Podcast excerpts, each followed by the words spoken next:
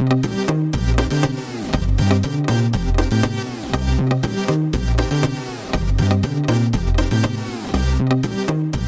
and welcome to another episode of Ask an Atheist Anything with your regular hosts, uh, Matthew and Andrew. Say hello to the world, Andrew.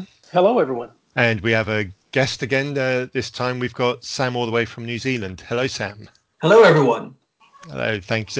Right now, Sam, I contacted you and asked you if you wanted to do an episode because you made a comment on the Premier Unbelievable uh, boards, the Disqus boards, uh, about having grown up as a Christian, if I understand right, moved to an atheist uh, at some point later in life, and then as an adult moved from atheism back to Christianity. So I said, haha, there's a story I'd like to hear more about. So I said, would you like to talk about that on an episode? And you very graciously and very quickly said, yes, I'd love to. So here you are. Um, after you know, a couple of weeks of working it out by emails, we, we've got you on. So as I said before, I'm specifically interested in the reasons that drove you from atheism back to Christianity because I and and uh, Andrew are both former Christians, and as adults we moved from Christianity to atheism, and um, we're we're fairly certain, we're fairly strong uh, on our atheism in that you know we've got limits on what would move us to Christianity, and we're quite quite firm on that. So I'm interested in exploring what takes somebody back. Uh, over that boundary. So that's the part of your story that I'm most interested in. But we're going to have a bit more of your story from from a little bit on uh, what your Christianity uh, was uh, when you were younger and and how you got into that and what brought you into atheism. So we'll try to explore uh, all of that story and hopefully it'll be something of of interest. Uh, to our listeners and uh, listeners, I'll throw this up straight up. Any questions that you have from Sam's story as you, you hear it through this episode, please drop us a, a line with the usual contact details, which you'll be reminded of at the end of this episode. And maybe we can uh, either have Sam back to answer those questions or get them answered uh, separately uh, via an email or, or other way. So that's how this. Way. Pardon, Sam, I missed that. I would be happy to either way. Email okay, or excellent. episode. Excellent. Thank you, Sam. So you, you heard that from the horse's mouth, so to speak, listeners. So let's start at the beginning then. So you you brought you were brought up as a Christian, if I understand right. Can you just That's confirm right. that for for me and uh, talk a little bit about your early Christian years? I was uh, born in a family. I have three siblings, a brother and two sisters, and uh, we were raised in a Presbyterian church. We church go to church every Sunday. We very rarely missed a day. We would, um, you know, during summers probably it was in Colorado. We would head up to the mountains in the summers and occasionally miss a day. But aside from that, we were a regular church going family. Uh, as of today, my my brother is agnostic, and my both my sisters are atheists. And um, I certainly went through an atheist period myself. But um, it was the church itself was a fairly conservative Christian Presbyterian church and uh, my family was was slightly more liberal Presbyterian Christian. They um my my father was always keen to have us questioning and and and not accepting what we were told at face value. So there were many many discussions after after our Sunday school and church where he would say, "Well, do you really believe that?" and and so it certainly raised us all to be skeptics enough so that at least two of us ended up atheists and a third uh, agnostic. So. Okay, and you, you said Colorado, so presumably Colorado, Colorado, USA. Yes, yes, I am an American Okay. living in New Zealand. Okay, we'll we'll get on to the move in New Zealand. So presumably that was as an adult, then not with your Yes, with your was. family as okay, right. Family Still in Colorado. Okay, we have we haven't spoken to anybody who says Presbyterian as their upbringing, have we, Andrew? I Not that, not that I recall. I remember as a teenager my dad going to a Presbyterian church when I was growing up in Zambia, but I think that was specifically called a Scottish Presbyterian. So I don't know how that would differ from the Presbyterian uh, that you mentioned, but my memory is it was it was quite conservative uh, for, form of Christianity, not too. Um, I was going to say not too unlike the Church of England, but Church of England is possibly more liberal than than conservative. Uh, but I, I remember it being um, very staid, uh, if that's the, the right word. It was very, very formulaic. Uh, the, the the church services were very similar, and they always ran this the same formula, the same kind of introduction, the same number of songs before the notices, the same number of songs before the sermon, that kind of thing. Does that does that match your description? The frozen chosen, yes. We Good no phrase. excitement in our services. So, and that was uh, was uh, pretty much all of your your younger years. Then I take it. Uh, yes, um, I mean, there was some experience. I, I I dated a Hungarian girl in high school who was um, exchange student living with a Baptist family, so I attended their church on a couple of occasions, and they were far more fundamentalist than the church that I had gone to. But um, yeah, my upbringing itself was was Presbyterian. Yeah, yeah. at the the time I was telling you about with my my father going to Presbyterian church, my mother was going to a, an Assemblies of God church because my parents had separated uh, by then. So when I was staying with my mum, it was a very charismatic, very evangelical Assemblies of God service. The length of the service varied from from week to week, as did the length of the sermon, as did just about, about every Right. other characteristic of the service. Then I'll go to to to go and stay with my dad and it would be very formulaic. It would start on the dot at the same time. It would finish pretty much on the dot at the same time. The Yeah, sermon was always the same the same length and um, it was very very different experience going between the two churches. Any questions from you andrew? Well, I'll just say that um, my uh, my Christian experience may be slightly different from from both of you. So the listeners have heard me say uh, a time or two.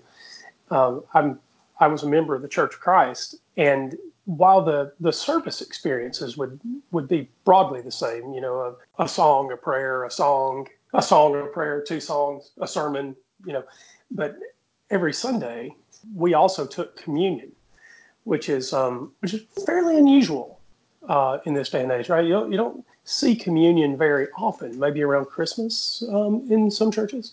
Of course, the collection plate was was handed around, but uh, one of the one of the things that would probably differ uh, between the three of us is you walk into a Church of Christ and you never see an instrument of music ever.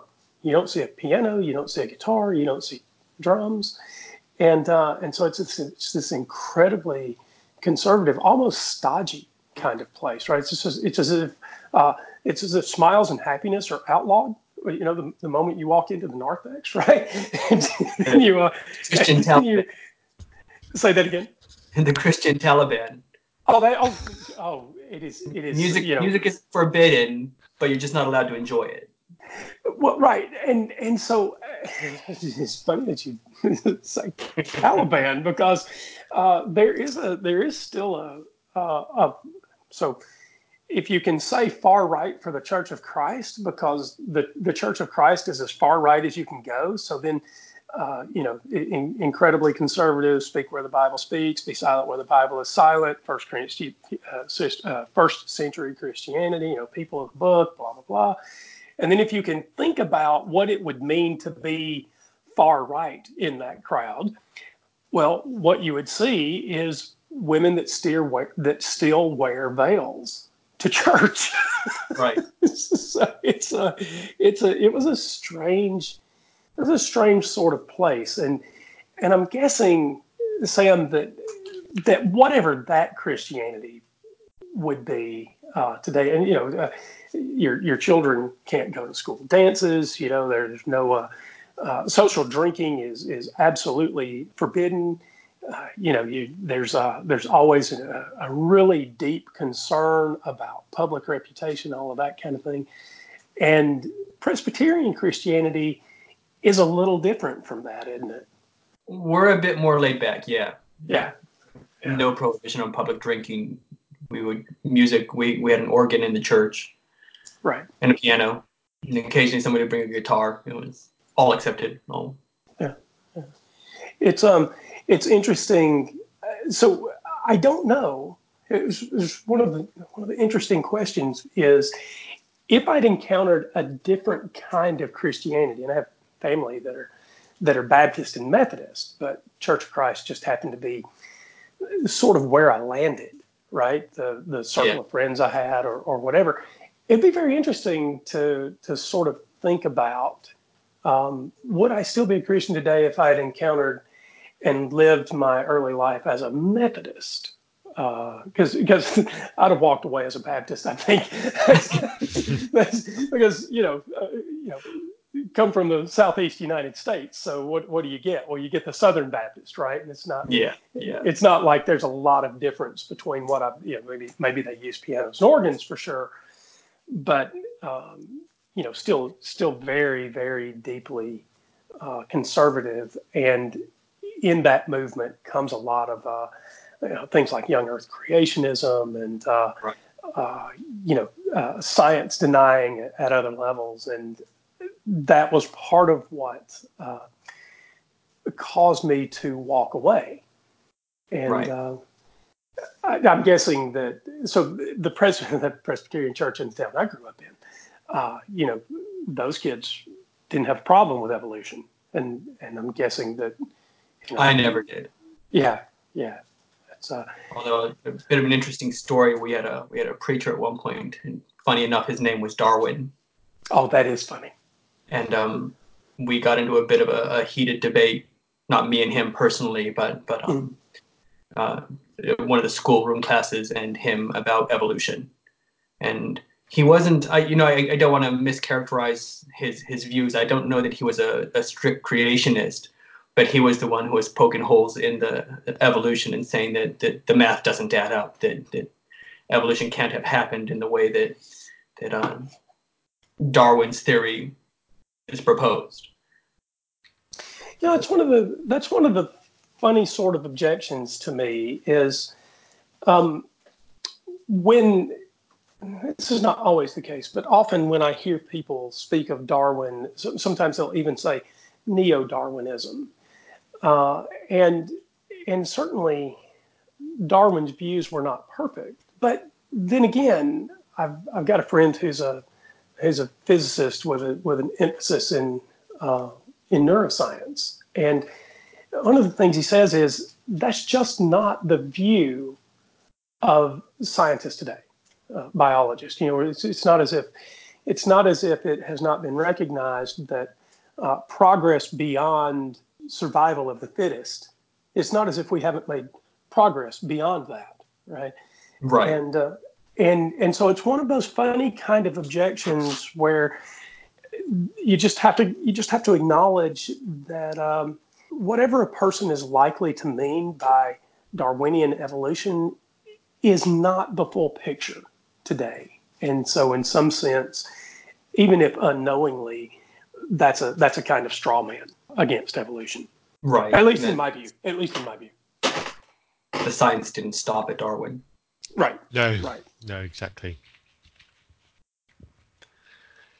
Right. So, so you mentioned that your your father was, um, or your family even, uh, was was open to questions, and uh, and so so questioning what you'd uh, been told was was always an option, and uh, uh, and uh, that's one thing I think I lacked in, in my upbringing uh, but I, I think that's an, an admirable trait. I think we need to take that gamble with our children and uh, accept that there will be some things that uh, traditions that we bring our children up in that that they would choose to abandon later in life. And I think as parents, we we need to take that risk uh, I, with our I children. I think you have to. I there recently there have been these these what two two uh, young Christian apologists who have, have come out and say they're they're now questioning their faith and having doubts. One's a singer.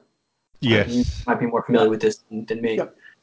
But um, it, it sounds to me like they were raised in a faith where you, you don't ask questions, and this is where it leads. So you did ask questions um, at some point, and and at some point, maybe in your teens or 20s? I mean, I, so I'm, I'm just asking. At some point, you were a Christian, and younger than you are now, you walked away from for some period of time. What did that transition look like? What What did you believe before that, and and then you know you you uh, somehow lost your faith? You know that's that's sort of popular phrasing, right? What happened in that transition? What moved you from uh, a Christian worldview to a non-Christian worldview originally? Well, I, I, started asking. Well, I don't even know when I started asking questions. I know I started getting into trouble asking questions around the age of twelve. Mm. I remember um, I was in the the junior high Sunday school class, and I had the gall to propose that there wasn't really a devil. The devil was was a convenient construct for. I didn't use. Um, I wasn't nearly this articulate, but sure. was a convenient construct for for us to cast our you know why we do things wrong, and there really was no need for a devil, and this caused a furor in the church. I I think I was arguing with my entire class. It was me against you know, twelve other twelve year olds and and the Sunday school teacher, of course. And this turned into such a furor in the church that uh, the pastor, again Darwin, had to come in and and and set us straight, let us know that. Oh it, wow. It, it wasn't. It wasn't. I, I mean, that was probably more harsh than it was. He wasn't telling us you have to believe this, but he came in and said, "You, there, there is a devil, and the kind of the, the Keyser Söze say the greatest trick he ever pulled was tricking people into believing he doesn't exist. That's the most dangerous way to, to mm. handle the devil. And I, I, am I'm being faithful to his argument. It's, it's been 30 years now. But, sure. Sure. Um, and and so questioning was was something that I found I, I quite liked to do, and I, I, really enjoyed debating with everybody in the church and being me against 12 people. I, that that hasn't changed a bit.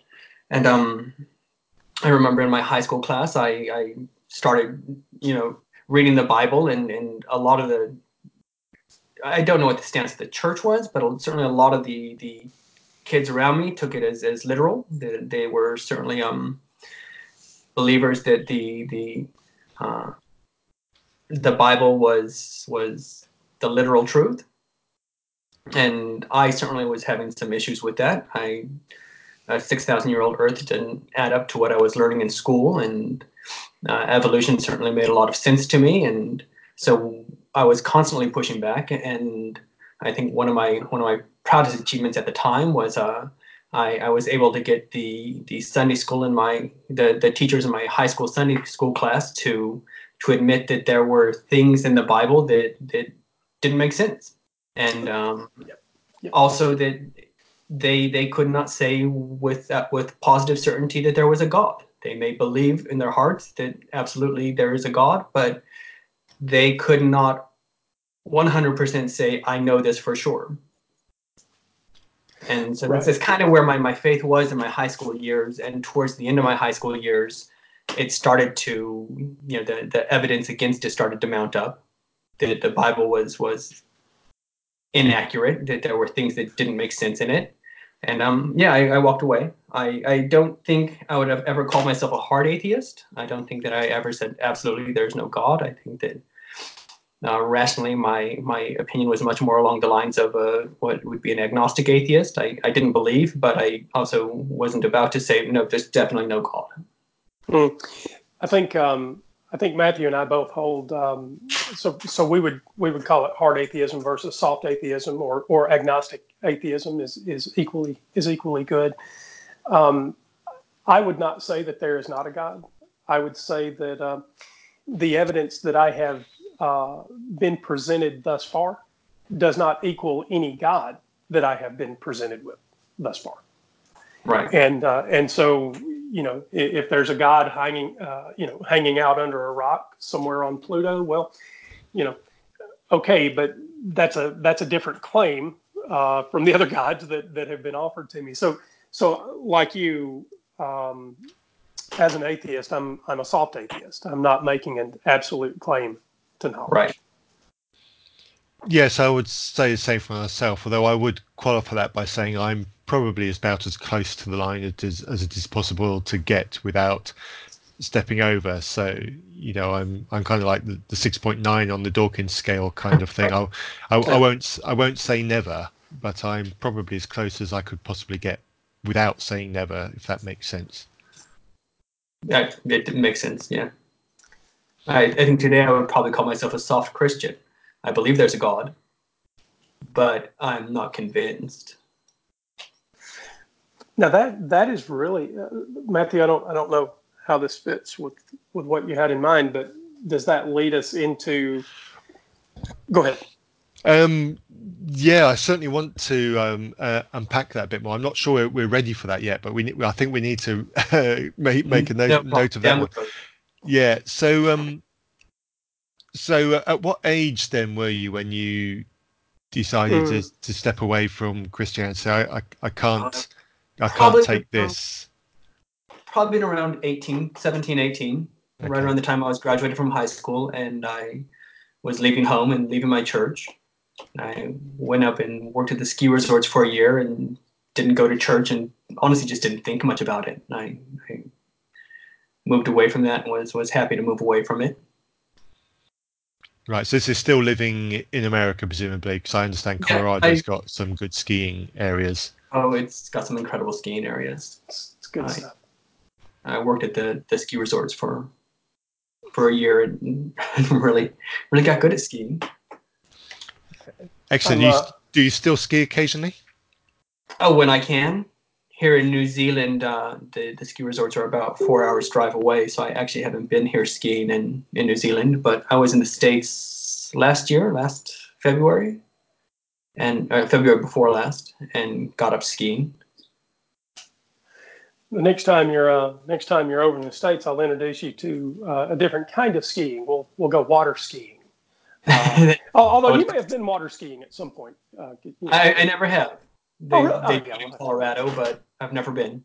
Yeah, we'll have to have to get you have to get you out on some water skis. Uh, it's a uh, it's also fun. It's a it's like um, it's like real skiing, but you don't have to get cold. if, if, you're skiing right, you don't get cold anyway. You're, oh well, yeah. So stupid Southerner that doesn't go snow skiing. You know what, what are you gonna do? so you you didn't think a lot about Christianity during that time. Did you think a lot about atheism? Out of curiosity. Uh,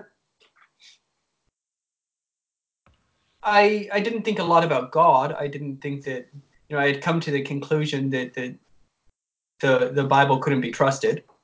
Mm. I had to the conclusion that uh, I would say more likely than not there wasn't a God. I mm. think it wasn't something that, that if if somebody had asked me, I would have held my head up and said, "Yeah, there's I don't believe in a God," but nobody did ask, so I was never really pushed on the subject did you at that time because uh, because you know, as adults we're uh, sometimes more intellectual than we are as you know as, as young people and, and, by the way if i were working in a ski resort i would not be pursuing anything intellectual i'm pretty sure so, so there's no so there's no implied criticism no, there skiing and girls right, ex- exactly. And I might have to reverse the order on that. well, it's, it's, hard at the ski resorts because there's a there's a ratio of, of you know six guys for every one girl, so you, you take what you can get.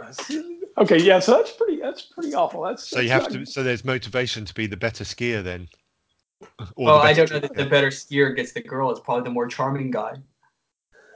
No, I was, I I was okay. I can't be a snow skier because I'm not going to be. The, let's be completely out of that conversation. Uh, did you did you do any reading um, at that time? You know, um, so that's 30 years ago. So a lot of Dawkins stuff wasn't around at the time. I mean, did, um, but it's not like this debate wasn't raging, even even then, right? So there's talk of, of Darwin, origin of species, and no, all that. Sort no, I wasn't. I wasn't really exploring at that time. I wasn't looking at, at the different arguments. Mm. I'd start looking at some of the different arguments. You know, the, the following year, I went back to, to college, or I went to college, not back to college, mm.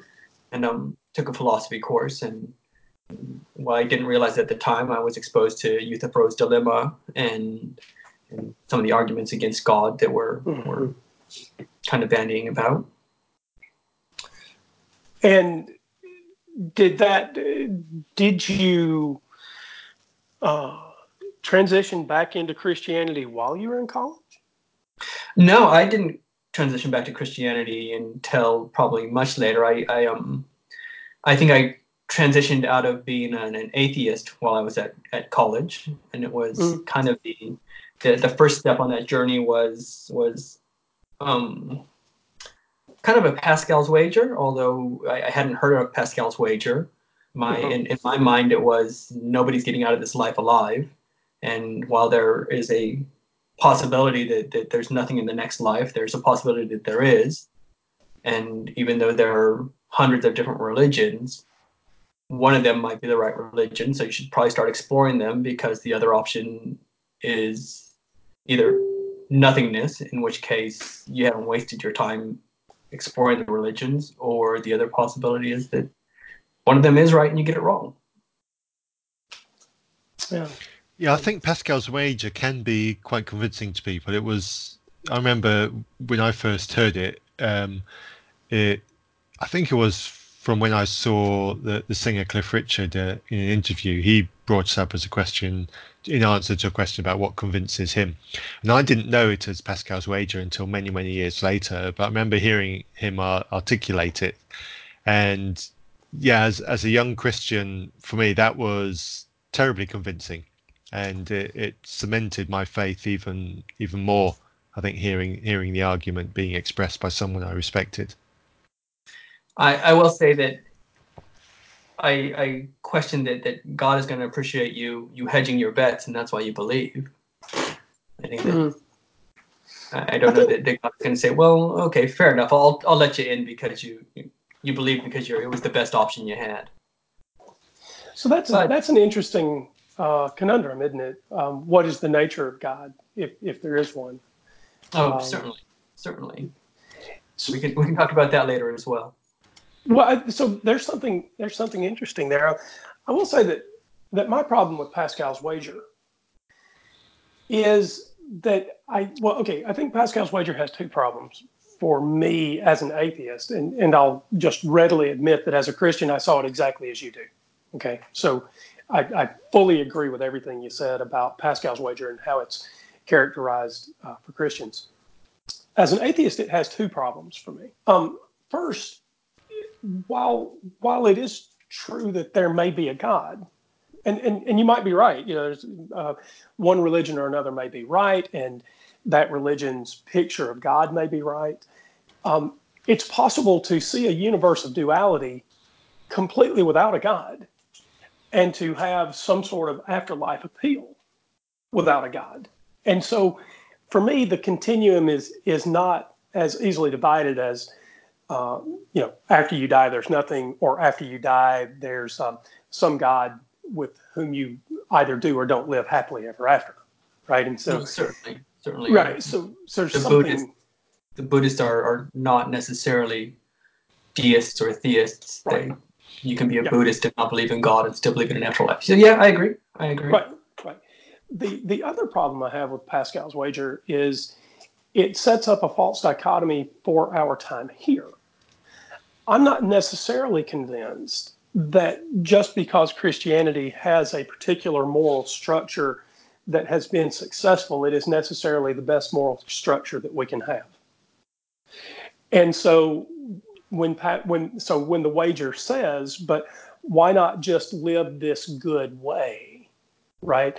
There's the the presupposition that that way um, you know, we, we sort of uh, incul- we, we, sort of enculturate that thing, right? It sort it sort of becomes the, it has this aura about it. You know, it's old and and you've got a lot of thought behind it and all of that sort of thing. But but I'm not necessarily sure.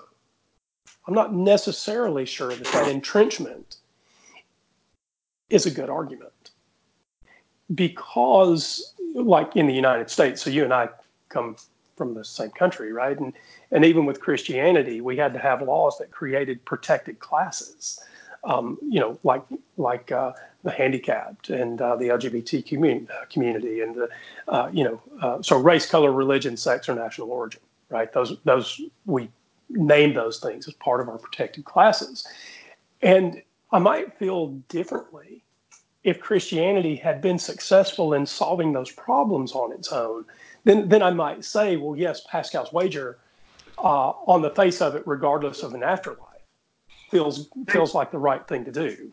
But you know, there's there's a problem for me there. And sorry, so you go ahead. Well, I was going to say that, that uh, to some extent, I think Christianity did deal with those things. It may not have dealt with them as timely of a fashion as, as we would like, but we we live in a Christian culture. We swim in a Christian culture. The ideas, you know, the ideas that influenced John Locke and and um, John Stuart Mills. These are all people who who grew up just saturated in Christianity. They're people who Christianity is in the air that they breathe, and it to to a large extent. I know this is a, a huge debate that's going on right now between um, would we have ended up where we are today without Christianity. I know Ben Shapiro's book makes the argument that, that we, we owe an awful lot to to Athens and Jerusalem. There's a there's another book called Athens from Athens to Jerusalem that makes a similar argument that these these foundations that, that have given us the modern world were built on these ancient ancient societies and their their ideas on on democracy and their ideas on morality. Hmm. It's it's an interesting one because for me it breaks down when you realize that um, the Islamic faith had a golden age too, from about the oh 950, 900 or 950 uh, CE uh, to about 12 or 1300 CE, depending on where you draw the lines around the the golden era uh, of Islam. And during that time, there was a, there was a lot of scientific advancement. Um, you know, there was a there was a drive to understand the world around us, uh, and in fact, I think our our notions of scientific advancement go far far further back uh, than than one CE, right? And so, oh, definitely, yeah. So so I'm not fully convinced by that argument for those reasons because we do have cultures that are successful without Christianity that that are ethical that uh, you know that would use some version of the golden rule, right? If if if that's your thing, and so I'm not sure that I necessarily buy that. Uh, again, that swimming in Christianity is what got us here. It is part of why we're here, but if you say Christianity is how we got here, you sort of have to whitewash over everything that came before 1 CE and everything that came after 1 CE that wasn't Christian penned. I I'll push back. I okay. think that um, well to start with that it's it's not Christianity per se, but Judeo Christianity. I think that, that the the morality that was born out of out of Judaism is to a large extent Christian borrowed. Christians borrowed that. that. Mm. And um, I would also say that uh, if you if you look at the world at, at that time, if you look at the Roman Empire that was later converted by Christianity, it was a much more Uh, barbaric place. I think that the the concept of, of being created in God's image and therefore each individual has value was something that would have been completely foreign to the Romans they had science, sure. They had they had a morality of their own, but it wasn't the morality that, that and you look the world over. You look at, at China today or, or India today, and and the idea of of all people being equal is is foreign to them. Mm-hmm. Well, okay. So they're not they're not immoral cultures. I, I wouldn't say that, but it's it's it's unique to to the Western world. The ideas that, that Christianity has has brought and has has created. I think to some China extent as well. And sure. Sure. It, I'm, I'm not saying that all success is, is spawned from Christianity. That's not that's not at all what I'm saying. No, I get that, and and and I hear the, you know, I I hear that we're both trying to to draw some reasonable lines, not to make outrageous statements about, you know, which came first, the chicken or the egg, right? It's not right. really the conversation we're having. But I think that to some extent we've got a bit of selection bias uh, in the United States. Uh, so I don't want to use this one example um, as if it is um, as if it, as if it is somehow dispositive for my view right? But I had a I had a friend from from China when I worked uh, at a bank, and uh, we were running partners for a while. Uh, we we would run at lunch. Uh, I was marathon training at the time, and uh, so one of the one of the natural conversations between two friends from the United States and and China or or anywhere around the Pacific Rim, right, is is the question about use of atomic weapons so not not necessarily China, but you know, it's an area of the of the world uh, that was, you know, uh, the Pacific Rim, right? They all have some thoughts about the U.S. and the release of atomic weapons. Certainly, And, and so, the only place to have been attacked by an atomic weapon. Yes. right. Well, and that was his point. He said, look, the, the U.S. flies the, the, uh, the, the flag of being the world's savior. But I will just tell you that outside the United States, one of the big problems is you were the only guys ever to use atomic weapons on foreign soil. Now, I'm not, I, believe me, I, I love our country, and I'm not, I'm not suggesting that that was the wrong act. It was an incredibly complex time, and a lot went into that. And you know, we can talk about that history or not.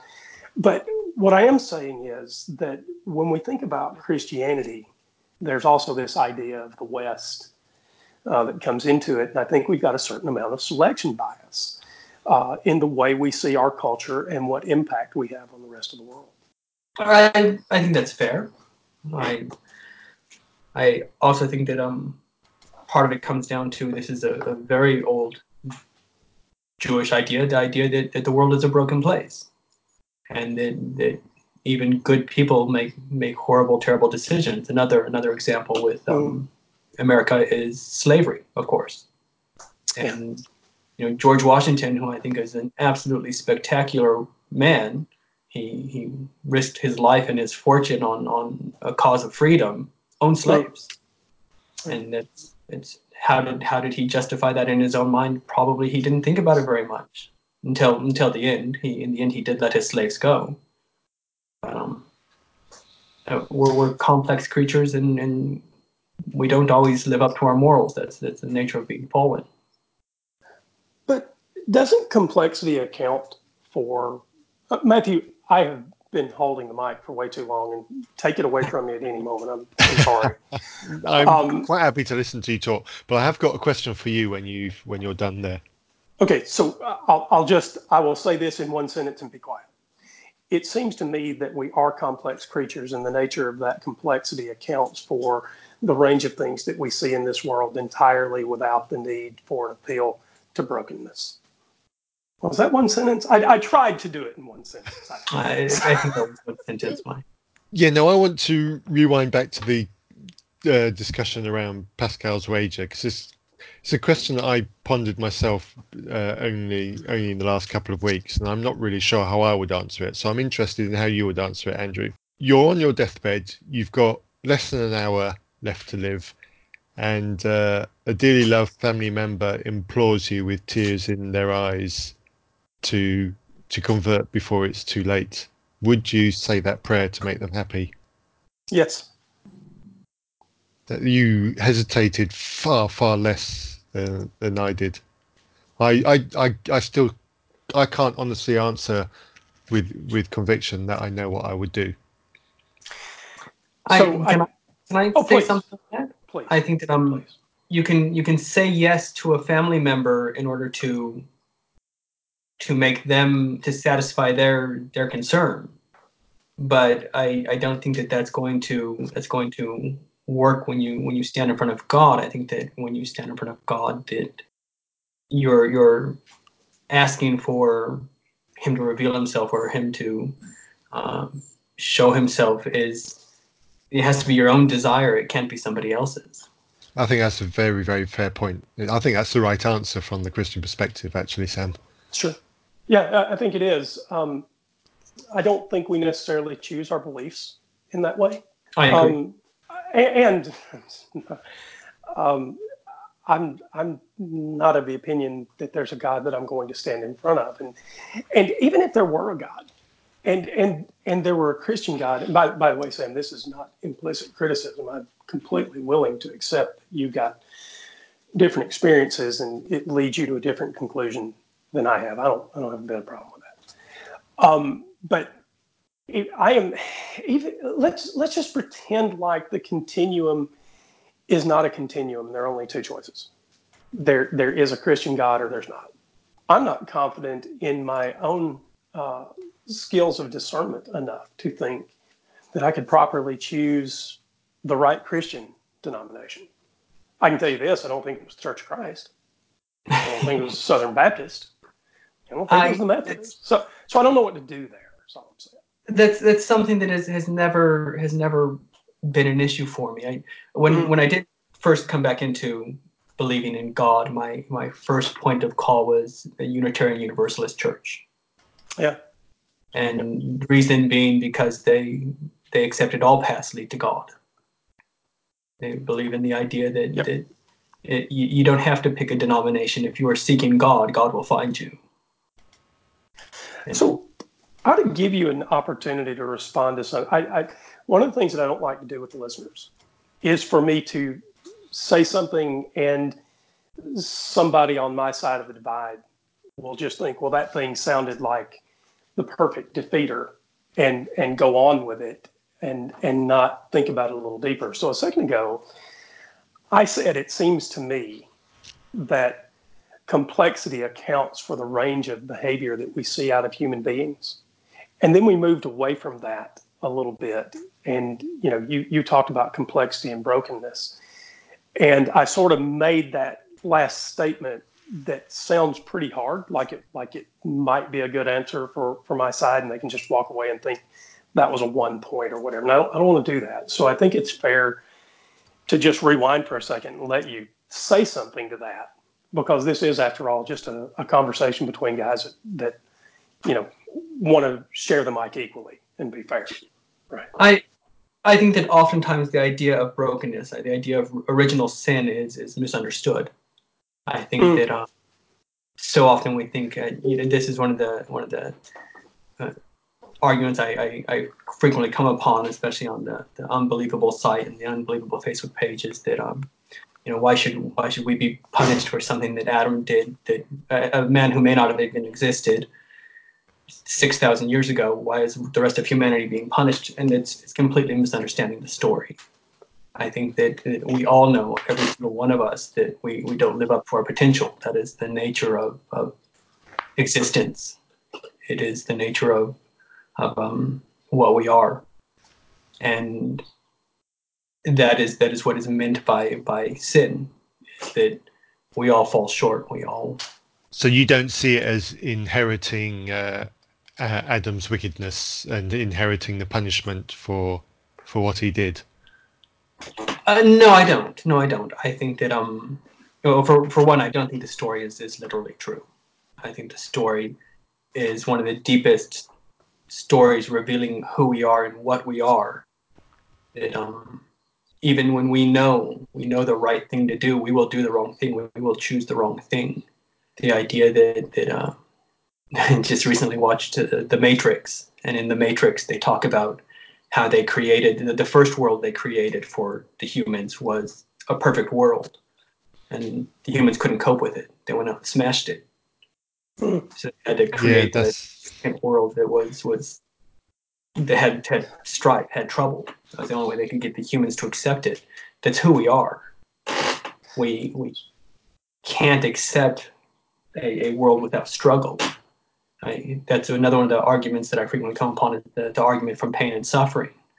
We we couldn't cope with a world without pain and suffering. It's not who we are. We aren't meant to be static creatures. We aren't meant to live in bliss. And I that's, that's some of the depth of that story. The, the original Genesis Adam and Eve story is, is these are things that, that for some reason these ancient people understood. And it's something that I think we've lost. It's, an, it's an interesting concept. I, I know the part of the Matrix that you're you're talking about, and that is that's quite a quite a powerful scene. I'm trying to um, uh, encourage my 15 year old to to watch it, but she's she's resisting. It's been I, have managed to get her to watch Doctor Who and a, a, couple of the more recent James Bonds, so maybe the Matrix isn't very far away. But we'll, I'll I'll work on it some more and, and see where we we may where we get. I'm I'm not sure I I can completely accept what you say about we we can't accept a world that's not not perfect because I think certainly there's an element of us that we want a world that's perfect, and I would possibly argue that there's a there's a core of Christianity which uh, tries to convince us that there is a, a perfect afterlife that we want to uh, achieve. So I, I do think that a, a, perfect world is is impossible. I, I think what whatever world we we live in, there'll always be that a an undesirable tier. There'll always be a la- layer that we find painful that we don't like. And even if you remove that layer, whatever becomes the bottom layer now will be the layer that we don't like, that is that we will call evil, that will be painful for us to experience. Uh, so I, I think, yeah, I, I, think, yeah. So I think that will always exist in whatever world uh, we exist in. I, I'm not sure I I, I'm, I'm, struggling with the concept of we're incapable of um, desiring, or I can't remember the phrase it used, of of, of uh, being able to live in a world that's um, that's an interesting idea. I'll have to think it through. I, I am struggling to accept it. I think is my. I, my think we desire that. Uh, it's not that we don't desire it. We, I think that, that the reason that so many Christian Christians believe in a concept of, of a heaven of eternal bliss is because that's something that we desire. I right. I have more trouble with the concept of heaven than I do with hell because I think that the idea of a place of perfection, there is no growth. There's no room for growth. It's static. I think my yeah, problem. I can buy that. Yeah, my Sorry, problem with ahead, the, well, this is this is easy. I, I, think I think again, for me, this is a little bit of selection bias on the part of the sort of Christian culture. In education, uh, I spent some time as a teacher, and and, in education, we had this, we had this, we had this great phrase for for certain students that that uh, sadly we didn't expect enough of. We called them overachievers. And and so what that really was is an acknowledgement that that somebody was was going beyond the potential that we thought they had. And and so we actually do think in some cases that some people live up to more than their potential. And we have a phrase for it. We call them we call them overachievers. And and while I don't know that that happens enough, the reason we don't know is because we only get to live one set of decisions.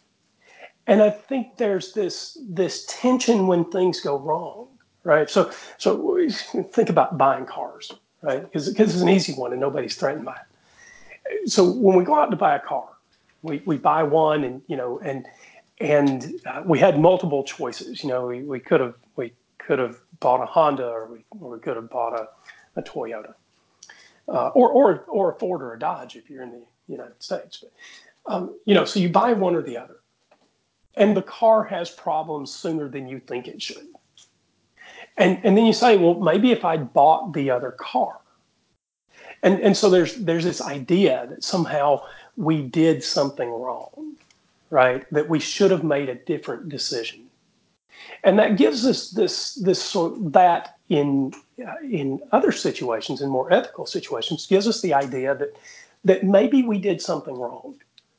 But the thing is, we never get to fully explore those other uh, those other alternatives. We have no more claim to say that we weren't living up to our potential because we didn't make the other decision uh, than than we do to think that we would have been worse off. We don't know. We don't know whether we'd have been better or worse off. That's what the what I'm working toward. I think that mm-hmm. I'm, I'm thinking of cases where where we do know the right answer. You know, in that in that particular example, you don't know and you you make a best guess and you you get it wrong. I'm thinking of cases of you you know you you know you're not supposed to steal the pencils from work, and we do. Right. Right. That's, I, I readily look. You're absolutely right that there are cases where if if um, if my beer money comes from not feeding my child, I, I am doing something substantially wrong, and and so you know I'll just yield all of that ground. Um, on the other hand, I don't know that that comes from human brokenness now, I'm, I'm not saying that every decision falls into this category, but some of those are compulsive acts. And those things happen to Christians, non Christians, they happen all over the world. And there's a psychology behind this stuff that actually works, right? And, and those things are not always choices. I'm not saying it never happens, that, it, that it's a choice. But I, I, I agree. I, I think that, that free will is a thing and free will is limited. Yeah, yeah, if, that's right. If we had absolute free will, we would always do the right thing. So I, am so tempted to to follow that into theology, and, and and I don't think it's the right place to go. I, I really Fair. don't because um, because it turns into this sort of trite conversation about why something didn't. I don't. It's, it's one of those fun philosophical questions, but you know, we've we've got this world, and I'm struggling to find with our um, with our sort of modern understanding of of mental models.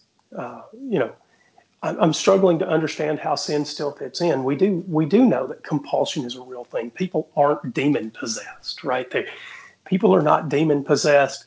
They actually have organic issues, right? Potentially uh, some some sort of uh, psychological problem, and that psychology uh, very often boils down to biochemistry, what's going on inside the head. And so if there's a if there's sin, maybe so, but it seems to me that that our biology provides enough ground for the continuum of human behavior that we see. Now, you could, you, yeah, well, I mean, and you can go before that. You can say, but we have our biology because of the fall, right? Even if even if we're thinking about it in sort of a metaphorical sense from Genesis three, right? Say, but, our you know we get compulsion from the fall, and so I don't know if that would be your view. Um, well, I, uh, oh, again, this is something that I, I think that uh, is, is my understanding of it is probably different than than your your typical Christian's understanding mm. of it. But um, mm. I'll, I'll go ahead and expand my how I understand it. I think that um one of the the, the concept of the Garden of Eden, uh, we we all know what it means. You you look at a cat, a cat lives in the Garden of Eden. You look at a dog, and a dog lives in the Garden of Eden. What I mean by that is, uh, if you step on a cat's tail, the cat knows it's hurt. Mm. Doesn't it doesn't um, think about its pain. It doesn't plot its revenge like people do. Mm-hmm. People are unique in that that not only a, a, cat doesn't think to itself, "I know that I hurt." It just hurts. A person knows that it hurts. A person can then plot his revenge or or be angry at the person or or hold a grudge. And this is this is unique to humanity. And one of the things I find brilliant about the, the Genesis story is that started somewhere. There was, you know, out on the African savannah at some point, there was a, a one of our distant, distant ancestors who, who accidentally stubbed his toe and thought to himself, "I hurt." And that was the first time that that thought had, had occurred to any animal in on the planet.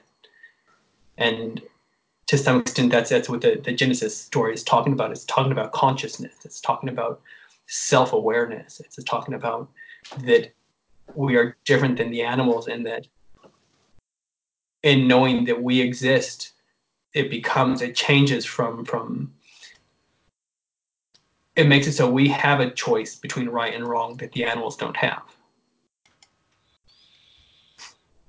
An animal a, a cat doesn't make the wrong choice. A cat does what a cat does. But humans they can see two options and they can know which one is right and they can choose which one is wrong. Matthew, I heard an inhale there. There was, there, there, there was a thought that, that actually the, crossed the microphone.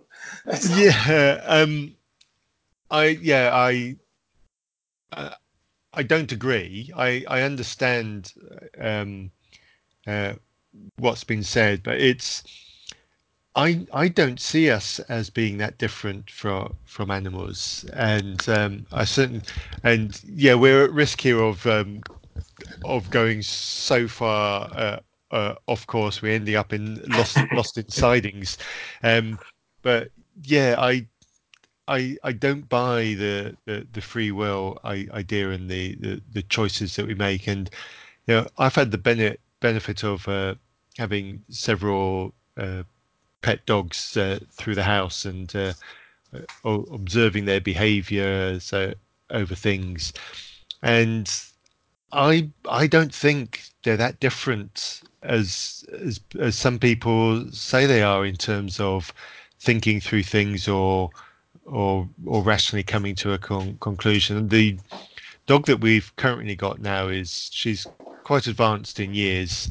Uh, and I tell everybody she's a crotchety old old woman because you know she is very single-minded in things, and she, it's like she's having an argument with us when we're going for a walk because she wants to go one way, and we say no, you're not going that. We'll go the other way. Or there'll be times on the walk where she's definitely giving the indication that she's had enough and she wants to go back home and just curl up in her bed again and I'm pulling her on going no and it's it is it's like we're having a bickering row be, between uh, each other and, and, I don't think that that can be described away on, on instinct um, but the same but yeah but at the same time I, I don't think it's free will either because I, I don't believe that humans have free will either so it's it's an interesting complex problem but I think we are just the same as uh, our, our other mammals. Is the short version of what I'm saying.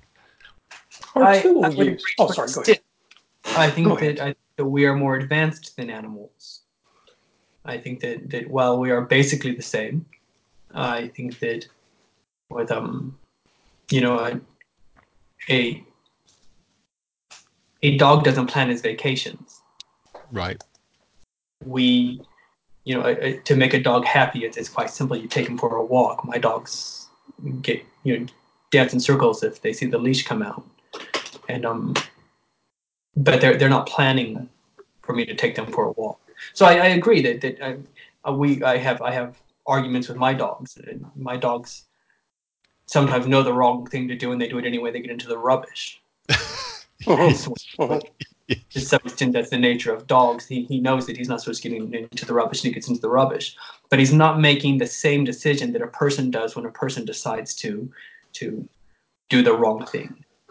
So I help me make a help me make the leap with you because I absolutely agree that we are more cognitively complex than animals. Now, some listeners are going to hear that and say, "Oh, well, you know, you're you're sort of dismissing something intangible of, of, about our existence. I'm, I'm not trying to. I'm trying to be fair to the discussion here. We we do things that that lower order mammals don't do. I absolutely agree. Um, tool use, very complex tool use, is, is one of those. So, so yes, we have a very different mental landscape. So help me get from the first thought of I hurt to the world is broken and there's some model of sin. The um the dog knows it's hurt, but doesn't register that I hurt. Mm-hmm. By registering that I hurt, I know that you hurt. By registering that I am an in- individual, I can register that other people around me are individuals. I don't know that a, a dog is, is that advanced, and I, I don't know maybe some of the no, more I, higher. Perhaps I agree with all of that. Yeah, although although there are great studies about uh, you know about lower order animals and community and ethical behavior oh, and that sort of thing.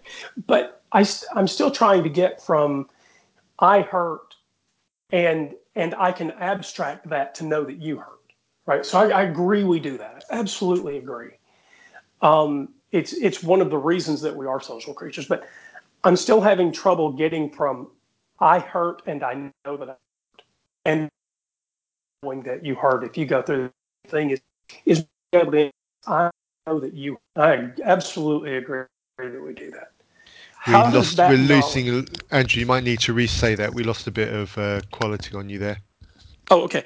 So I, I, absolutely agree that we have a cognitive model that allows me to, to not only hurt, but know that I hurt. And if you go through a similar circumstance, I can abstract my pain to know about yours, to know that you hurt. I still can't, I still need help making the mental step from I know I hurt and I know you hurt to a model that says there's sin in the world.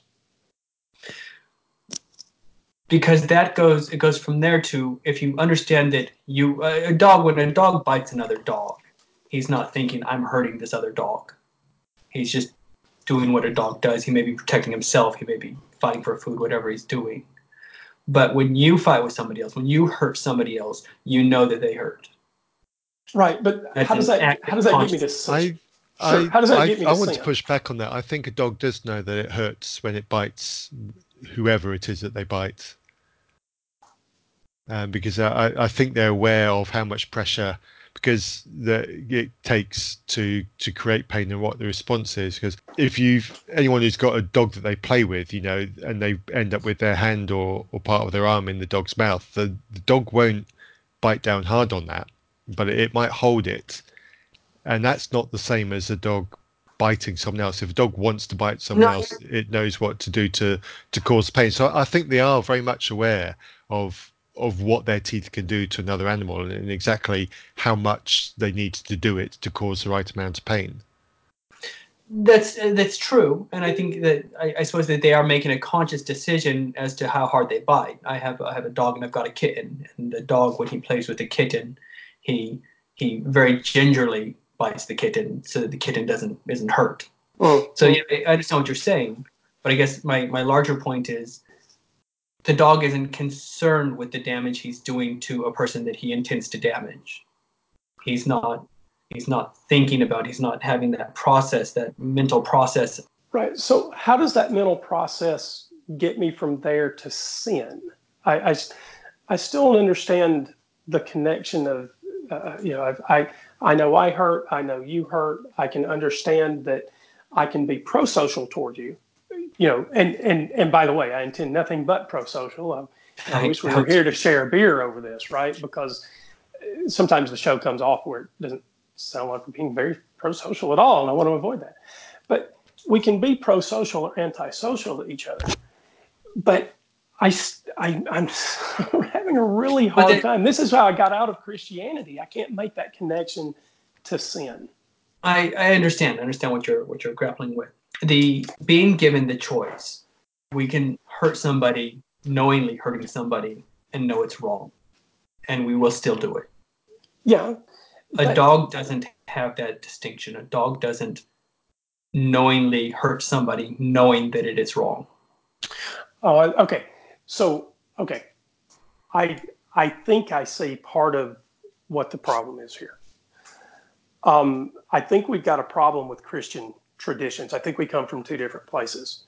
So when I say sin, uh, coming from that very conservative Christian tradition, when I say sin, I'm I'm sort of thinking about uh, some man in the sky with a pen in his hand, uh, sort of noting that down, right?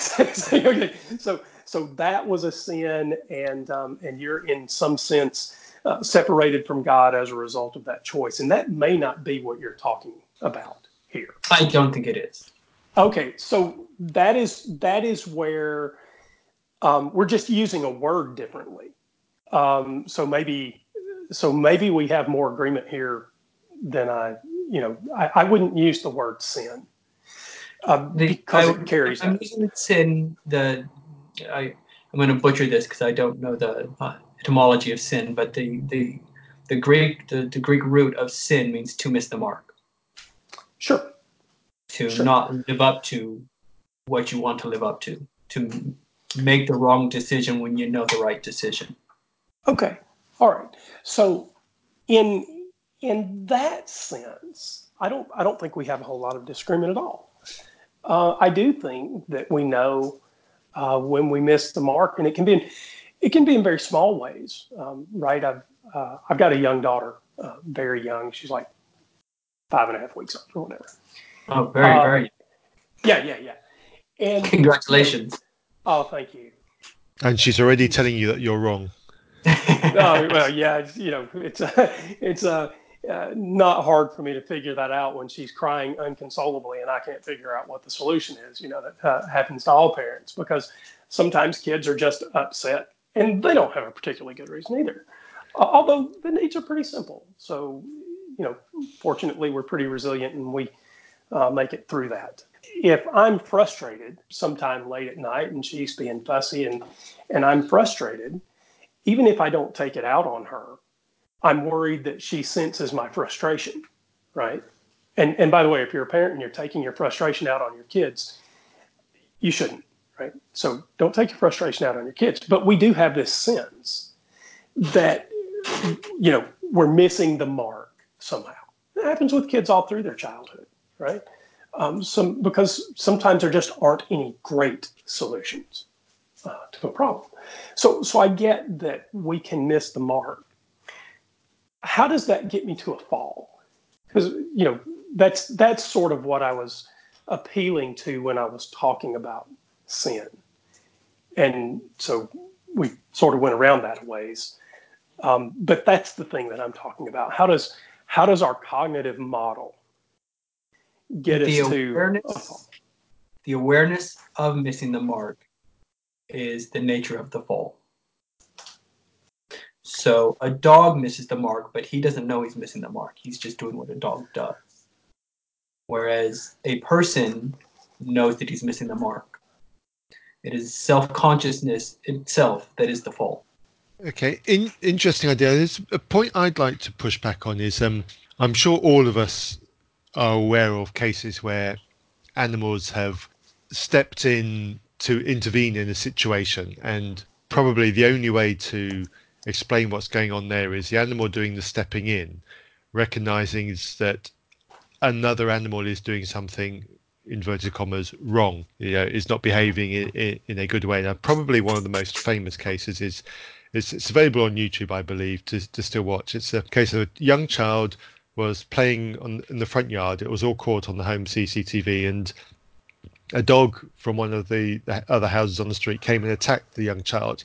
So the family's cat came charging on into shot and uh, chased the dog away. And you know, I, have seen other cases uh, along that. So clearly, the cat recognised that some a, a the wrong thing was happening in this situation and presumably jumped to the conclusion that the aggressive dog was doing something wrong and so put in some corrective action and chased the dog away. So there is a concept there of recognizing right behavior and wrong behavior, I would argue, in that example. Admittedly, it's not self, which is what you've just said, um, but my, my, my pushback is on, on there in terms of recognizing acceptable behavior. That is a great video. I've seen that video and it's it's crazy. But yeah, I, I, I will agree.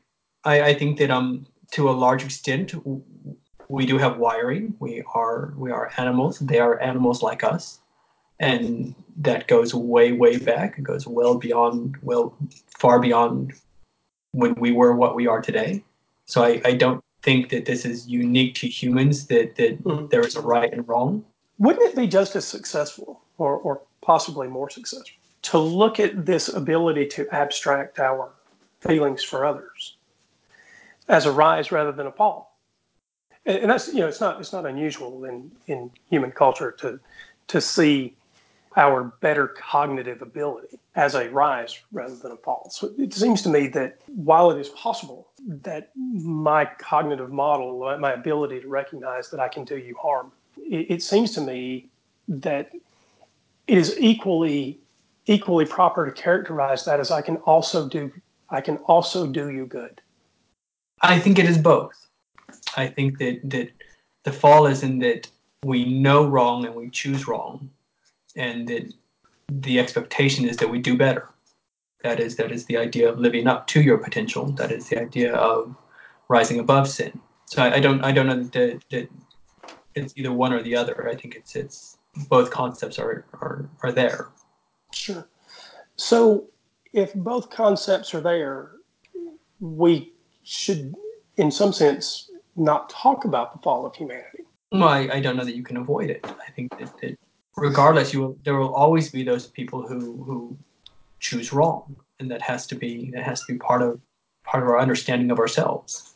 Well, if you don't understand that about yourself, then it makes it hard to do the right. It's it's almost the the idea that if you don't understand history, you're doomed to repeat it. If you yeah, don't sure. understand nature, you're doomed to fall into your nature. Yeah, no, I, I get that. I think the problem that I have is it is it doesn't seem it seems like casting it as brokenness is somehow uh, not the quite way to quite the right way to view it. So, if doing something antisocial is broken, is doing something pro-social fixed? That it is, you know, it doesn't seem to be the right kind of way to me. It, it is it is surely true that I can do something antisocial, something that's not in someone else's best interest. I am willing to accept the consequences where that where that happens but I don't think it has further meaning in, in some larger spiritual sense that humans are somehow broken or that this sin carries a special significance, you know, in, in some dualistic sense. I think that uh, there is a, a right us, a perfect us. This is where where the spiritual sense takes takes over to the in, in the story. There is there is a way that we should be behaving. That that there is a perfect us that we are not if if there was if, if we were living up to our full potential, then there would be no no reason to have have an idea of a fall. But we're never going to. We're never going to live up to that potential because we're always because we always fail. I don't mean we always. I mean we. No, I know what you mean. What would you living up to your full potential look like? I, I think that's where you you come into the concept of heaven, or or at least um the the Christian concept of the the risen again. I think that the concept as portrayed of Jesus after after his crucifixion and rising is, is kind of that that idea. He is at that point the perfect man. Okay, but that, this is very, that didn't quite get to the heart of it because there's this idea. It sort it sort of shifts the burden to uh, some place that we can't uh, we can't really talk about with any with any sort of clarity. So there's the idea that we have things that we do here that are right and things that we do here that are wrong. And the wrong things are broken and fallen, and the right things are, um, you know, somehow saint-like. If, if we're to carry the Christian story through the whole analogy. And so when you say, I want to live up to my full potential or, or to be perfect, well, there ought to be, uh, you know, a, a, way where you can say, okay, well, I, I know the things that I do that are wrong, what would in in the same way what would your perfect potential be here? Because it's clear that you can have a lack of your full potential here. And and so i don't think that moving it out to heaven actually helps any because that's just a way of disguising what perfection should look like. And that's actually part of my problem. So i don't, I don't think I, I think okay. Go ahead. Perhaps the, the best way to, to put it would be the concept of, of the perfect person would be always having that control, always doing what is right. And then sometimes it's, it's, it's not even things that we would think of as sin. I'm currently trying to write a novel. Oh, good for you. And my my method that I'm trying to work on is waking up an hour earlier to get up to write for an hour before I go to work and start get the kids ready for school and whatnot. And many many mornings that alarm goes off an hour early and I reach over and I hit the button and I go right back to sleep. That is sure. me missing the mark. That is me not living up to what I would like to live up to myself. And you, I, I don't, you know, this is this is where it gets a bit funny. Would you call that sin? That is certainly me falling short of what I want to be. I well, think that the man would be in control enough that he does what he wants all the time. He lives up to his own ideal of what he should be. So when you don't get out of bed in the morning to write your novel, are you sinning? That's where it gets a bit fuzzy. I, I mean, sinning against myself. I'm certainly not doing what I know I should be doing. I don't think that when I stand before God, God is going to say, "Why didn't you finish your novel?" So then, this is so. This is why I'm having trouble with this idea. Um, there it, it doesn't seem to me that the answer to full potential can be uh, can can somehow be mentally modeled. It seems it seems that the problem is just I didn't do the things that I thought were best, and I didn't I don't do think it can be realized. I don't think it can be realized. That's part of the part of the nature of fallenness. But how does heaven help that idea?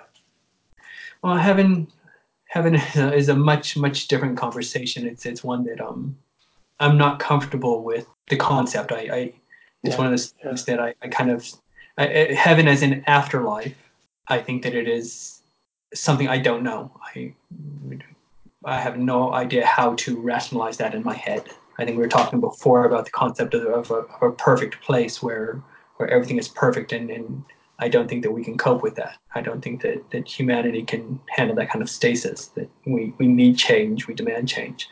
So um, heaven heaven here on earth, as in uh, Aquinas and city of God and city of man, I think the the city of God looks like someone who lives up to their full potential all the time that is what, what heaven on earth looks like if we were all to live up to our full potential all the time. That is what the city of God would look like.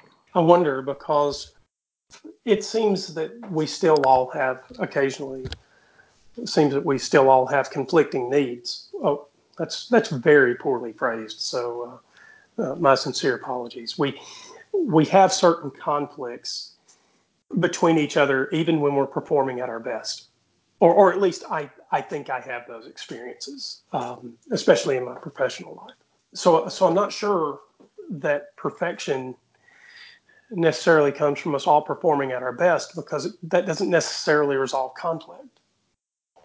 And I'm not sure that there's a, a model of heaven uh, that resolves conflict for me. I agree. I, I have issues with the, the concept of, of, of, of heaven anyway, as, as I as I explained. I, I don't yeah, I don't know sure. I don't know what it would look like. With I, I understand what you're saying. There there are conflict. There are always people who, you know, competition is is, is human nature, and and quite frequently in cases of competition, if one person wins, another person has to lose. Both teams can't win the Super Bowl. yeah, yeah, yeah, yeah. Uh, true. Can I um uh, John, because it's been I've enjoyed listening to you to uh, uh, talk that through. It's it's interesting, and, if, and listeners, if you want more of that, get in touch, and we'll we'll try to pick up more. But I'd I'd, I'd like to move um, move move on a, a, bit more if you're if you'll both forgive me. So Sam, we're, we're before we got onto this, we're we're talking about how you you got on to, to atheism and you were you're thinking through things, and at, at some point you became convinced that uh, actually Christianity is is worth believing, worth, worth buying into, and and maybe some of the the longer answers to that question is stuff that we've been covering over the last twenty minutes. But uh, at what point did you make that step back? Uh, how old were you, and what what what part of Christianity attracted you specifically? coming back to Christianity was a was a gradual process. It was it was a period like most of my twenties. I was I was I would call it I was attending a Universalist church, a Universalist Unitarian church. Um, right. As attending a Universalist Unitarian church, I, I could walk into any church and feel comfortable. My wife is a Catholic, and she feels incredibly uncomfortable walking into a a Protestant church I've never felt that way. I have felt comfortable celebrating Eid with Muslims. Part of my search was was was trying to to look at the different faiths, look at the different religions, and and trying to discover truth for myself. And as such, frequently it would land me back in, in Christian churches. Uh, the when I moved to New Zealand, which was ten years ago, I um, there wasn't a Universalist church around, so I just started attending the local churches and started reading the Bible, and that brought me it brought an understanding that I had I didn't have before of the Bible. It, it helped me to reassess how I was looking at the Bible and understanding how I had misunderstood it in my youth. The things that drove me away from Christianity were in large part because I didn't understand the Bible and what it was saying. And when I was young, I, I was looking for answers to those things and I wasn't getting them. Right. Um, so a lot of what we were talking about just now with, with the fall and sin and the nature of sin and the nature of being fallen, those are things that, that uh, I, when I was when I first got to New Zealand, I was taking a, a course on Maori culture, and part of the course was the study of Maori mythology. And at one point in the course, the we were supposed to write a paper on our own culture's mythology. And in my paper, I said something to the effect of uh, my my culture's mythology is the, is the Judeo-Christian story of, of Adam and Eve, and nobody believes it. And I right. deeply offended my teacher by saying this. That basically, I said, um, it, it, no longer has anything to tell us. We we've learned all that we can from these stories. We should put them behind us and move on. And um, she was she felt it was culturally insensitive what I was saying, and um, probably five years down the road, I was reading these stories and realizing that I had misunderstood them. That the the things that those stories were trying to tell me were things that you know I I kind of so many people when they fall away from the faith they think that the the Adam and Eve story is is the way that the ancient people were trying to explain creation when they didn't understand it. They think it's a scientific story, and that's not what it is. And if you take it as that, you're going to lose your faith because it just doesn't work. It doesn't fit. If you're if you're an intelligent, rational person who is who is looking at the story, you look at it and it doesn't make sense. But if you look at it from the viewpoint of uh, this story is trying to tell you something about humanity, it makes a lot more sense. And in relooking at the Bible in that manner, I was able to understand that, that I had had it wrong that's very interesting. He say it, and uh, I certainly identify with some of what you said. I my Christianity was very much a, a literalist, fundamentalist, young Earth creationist Christianity, and so the interpretation of uh, Genesis and of Adam and Eve uh, for me was uh, incredibly literal, and that is how it happened. There is no other way to to read that story. It, was there was practically no nuance to it at all, and yes, quite quite honestly, uh, realizing that that that story can't be literally true as written was part of the reasons why I I left Christianity. It, it drove me away I, from Christianity because so I.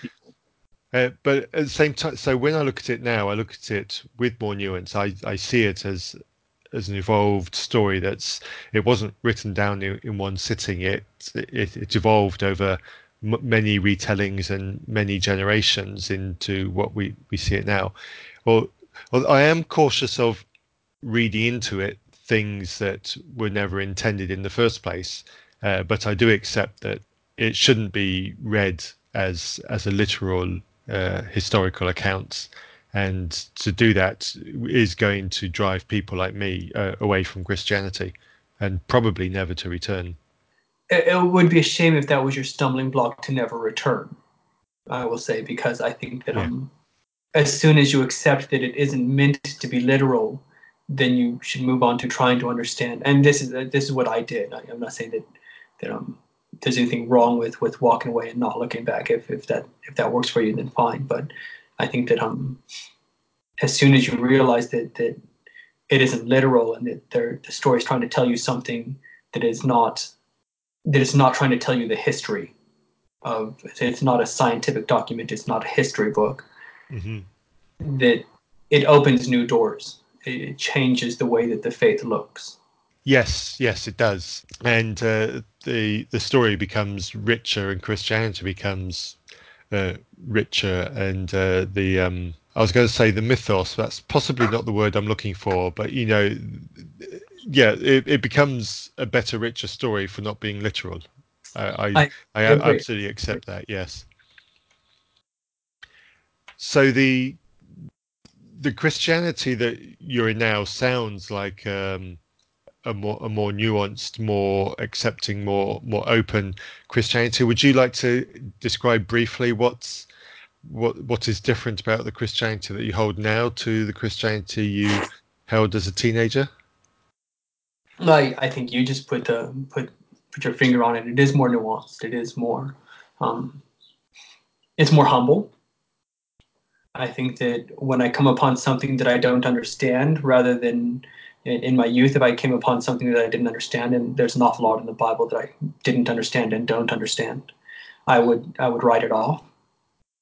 And I think that if it, the Bible is one of those things that you can't write things off, you you take it all or you leave it all. And right. as such, when you read something that doesn't make sense to you in the Bible, and this is probably what you were talking about before about about reading things into it that aren't there, and I might be guilty of that. But my thought is, this book, this book that has been handed down for you know the Christian parts two thousand years, and the Jewish parts, some of them probably as old as ten thousand years older than the young Earth creationists think the Earth is. These stories had um have have incredible meaning and they have meaning for a reason and to when you come upon something that you don't understand to say oh well i'm just going to put that aside and not just ignore it and hope it goes away i think that's that's the wrong attitude and um that's what i did. That's what i did as, as a teenager. The, the difficult passages in the bible i was able to say i'm just not going to pay attention to that. And this is something that regularly comes up in, in discussions uh, with, with atheists because they really like to pick those parts of the Bible, the God's telling telling the, the Israelites to to kill every last man, woman, and child of the Amalekites or Canaanites, or um, the the passages about morality uh, in the Old Testament, the homosexuality, and why why is it today you still you eat shellfish, but you you frown upon homosexuality, and I think today those parts are parts that you don't ignore, but you also don't take them at face value. That that maybe there's some truth in them that you're not seeing.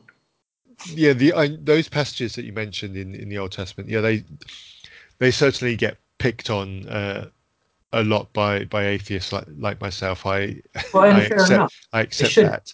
They should be. I think that, that those passages are difficult passages, and and for somebody to I mean so many Christians look at them and and shrug and say I, I don't want to deal with that shrug and say I'm just going to ignore that and then move on and that's that's uh, to some extent it's not fair to themselves it's it's the, these stories have meaning to not accept that they have meaning is to is to sell the, the story short you're you're not trying hard enough if you will now I don't but, always know what those meanings are I think the question I'd asked is certainly those specific passages in, in the Old Testament. They're, they're, it's been a while since I've read any of them in detail, so forgive me if I've um, or correct me if I'm I'm mischaracterizing them. But my, I'm the wrong person to correct you. okay, fair. But my my understanding of those passages is that they are they're basically a list of instructions. There's not much more to them than basically do this, do that, uh, and uh, with Bill. So how is it how can we read more into what is effectively a list of lifestyle instructions? I I think that the list of instructions quite frequently is it was telling a people at a time methods of behavior that made their lives easier frequently.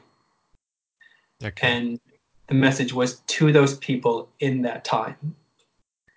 Uh, an example would be Paul's letters in I, am not sure which book it is in, in which he says that women should should keep covered and not speak in church.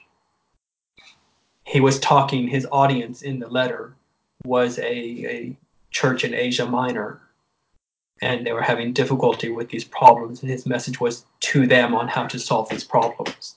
We should not use that as a blueprint for how we lay out our churches today. They are instructive in in how to lay down a set of rules, but not rules that we should follow. So that's um, a hermeneutic principle there. There's a there's a there's a big quandary in in hermeneutics, and so I, try not to use this word very often over here on 4A, but hermeneutics is the is the idea of studying the Bible and and rightly dividing the word of truth, if you if you will. So there's a, there's a real debate in in hermeneutics about what things are are temporary and obligatory and what things are permanent and obligatory, right? So it's the idea that we shouldn't use Paul's instructions to the church in Asia Minor as a as a model for how we should uh, construct our churches today. Well, that's you know it, it's, it's problematic. Just, right, but but that's actually that that's, that's actually the real the real point is in order to get beyond the problem, we just have to special plead for what we think. I don't know that it's special pleading. I think that you have to read the book using ration. I think that God made us rational creatures, and this is part of we know that we are going to misunderstand some things and we're going to get some things wrong and that's just our nature. It is it is part of who we are but we have to work with the best understanding we have using the bible and using rationality. Does god want us to get it right? I think that god wants us to get it right and expects us to get it wrong earlier we were talking about about how we should how we should teach our children in the church. And should we should we teach them to ask questions? I know that my children are going to get things wrong if i give them the freedom to go out and explore. Part of part of becoming a mature adult is getting things wrong. I think part of being a mature person is getting things wrong. I think that is, we can is hell a, Sure. Is hell a potential outcome? Uh, I feel a lot about hell in the way I feel about heaven. It's one of those concepts that I I can't know. I there's no way for me to know what what happens after life. My own personal view of hell is that um, I, I, fall somewhere between an annihilationist and uh, and uh, eternal torment and suffering. I don't think either one can be right. I think if you're an annihilationist, it destroys the the um, the argument for God from a moralistic perspective. That at some point you will stand in front of God and God will judge you, and you will pay for your for your shortcomings. But at the same time, I think that a God of infinite compassion and love is not going to create a place for eternal suffering. That seems to me a contradiction. But I also I accept it. This is one of those, those limitations that we just don't know. So this is this is part of my problem with the whole Christian experiment is you you've used so hermeneutics is the attempt to apply rationality to the Bible. Right. And when when we use the word rationality outside of a theological sense, uh, in in some real world way, uh, when we use the word rational, we mean things that behave predictably, things that uh, operate by understandable uh, principles that are repeatable.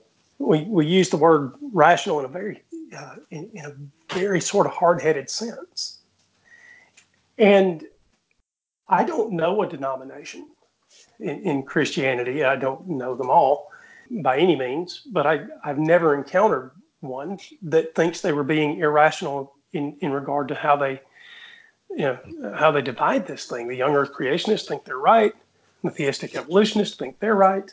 You know, and and that goes for every single every single idea in Christianity down the line. Should I should I use an instrument of music? Should I use an instrument of music? Should women wear veils or not? If they if they do wear veils, should they wear veils temporarily for the culture they're in, or should they wear veils permanently?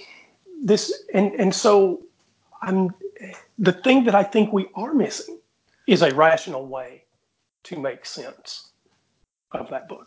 I think that to a large extent you are, or maybe not you, I would say these faiths are squabbling over the details. I oh, I'll, I'll accept you, by the way. I mean, this because you know I've, I've made this statement about me, and I, I don't mind the pushback. I mean, you know, so yes, I I personally cannot make a rational I, I have not, I have been unable to draw a set of rational views out of that book that don't create other contradictions that I think are untenable. It's, yeah.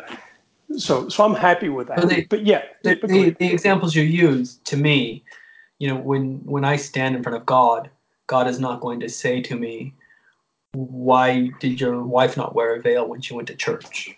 That you're you're the head of the household. You should have done that. That no, to me fair. Is, sure. is, a is a detail that you know it's the, these uh, uh almost they're they're squabbles of, between churches over things that don't really matter. Amen. Okay, so so tests of faith. I, look, I've said on this show before. I'll say it here again. One of the things that really bothers me about Christians versus atheists is that most of the time on the vast majority of things in the world, we actually agree. I, I would know more still from you as as a as, you know as a, as a soft atheist, than you would steal from me as a Christian. I would not abuse your children. I wouldn't cause your wife to cheat on you. I, I wouldn't dis I, I, wouldn't disadvantage you in a business dealing. Uh, I, I won't be unfair to you in a podcast. And, you know, right? So we, we, we agree on so many of these things. So it makes me still question then what is the test of faith? What does God care about? And how do I prove it? Should they ever discover this podcast in a clay jar 10,000 years from now and wonder what this reference is? Jeffrey Epstein. Mm-hmm. Last oh, hung himself in prison. Oh, okay. You're just going to go all the way there, aren't you? Jeffrey Epstein was was a despicable man who trafficked in young girls. He had a plane that was nicknamed the Lolita Express. Our society has known what Jeffrey Epstein is for probably 20 years. Yep. I think probably I started hearing about him yep. probably 20 years ago. We've known what he is. Our society has known what he is. Powerful people have, have protected him and used his services to abuse these young girls. And um, from a Christian worldview, I can I know why that's. I know why it's wrong from an atheist worldview, though. Well, do you? Why? Why yes. is it wrong? Why is it wrong? Oh, that's oh, that's that's pretty easy. Um, humans are social creatures. We need social constructs uh, to live. Um, we gain our sense of value because it is required for us to survive. And Jeffrey Epstein, or Epstein, however, this. I'm not sure. Yeah, I'm not either, and it doesn't matter. And the very proof that I know uh, why it's wrong is in the fact that that I don't need to think of what he has done as sin to understand that what he's done permanently alters the fabric of our society together in a negative way. How? I don't need sin for that. How has it negative? He has taken vulnerable young girls who probably didn't have a lot of people who cared about them. And he has used them to pleasure very rich and powerful, mostly men, but probably some women too. So you did agree that they were vulnerable? Absolutely. Absolutely, they're vulnerable. Like he's not he's not and, and without from millionaires, is he? He's finding uh, girls on the streets, or or I don't know where he found his girls from, but he's he's not, you know, Bill Clinton's daughter wasn't on that island, was she? Um, uh, probably not. Um, so let me just let me just ask you this right out: Are you saying that if you were not a Christian, if you were an atheist, are you saying that you could look at any one of those young women and say, you don't have value? Is, is, is that what you're suggesting the atheist position is? I want to I want to understand. I, am not suggesting that atheists think that. I think that uh, largely I think that atheists, atheists are borrowing a Christian morality in order to say that. No, uh, no. I, in fact, I deliberately didn't do that just now. I absolutely said that they have value because they provide something to our families, and our families provide a social construct that we all need to survive. There's absolutely nothing in that that is a Christian worldview.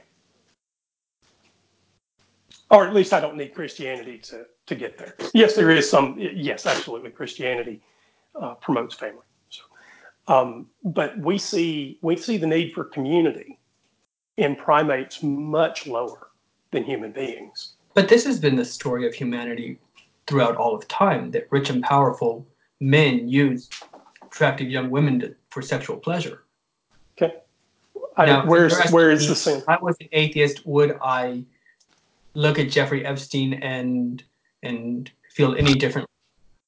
It's a hard question for two reasons. One, because I think that we were raised, both of us, all three of us, were raised in a very in, in, a, in a society awash with Christian values.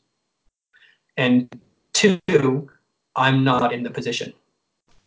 I, I can I can say you know I've, I've never had it offered to me somebody saying would you like to take advantage of this young girl I'm you know um, I'm I'm a rich millionaire would you like to come to my island and sleep with these young girls and sure.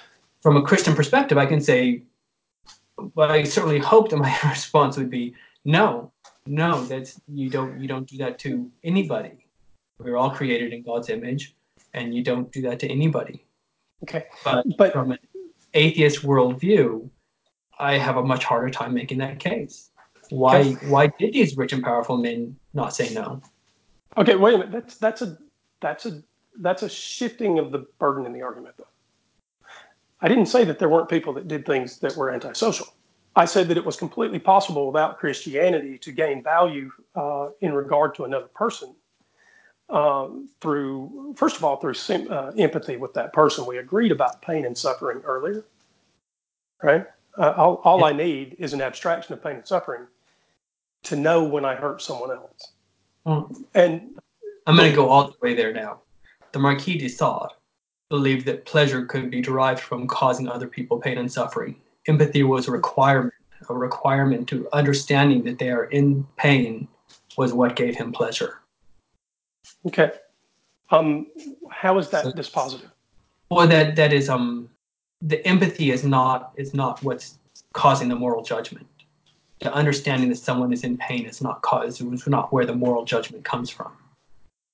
The fact that Um, he needs to understand that they are in pain. He clearly understands that they are in pain.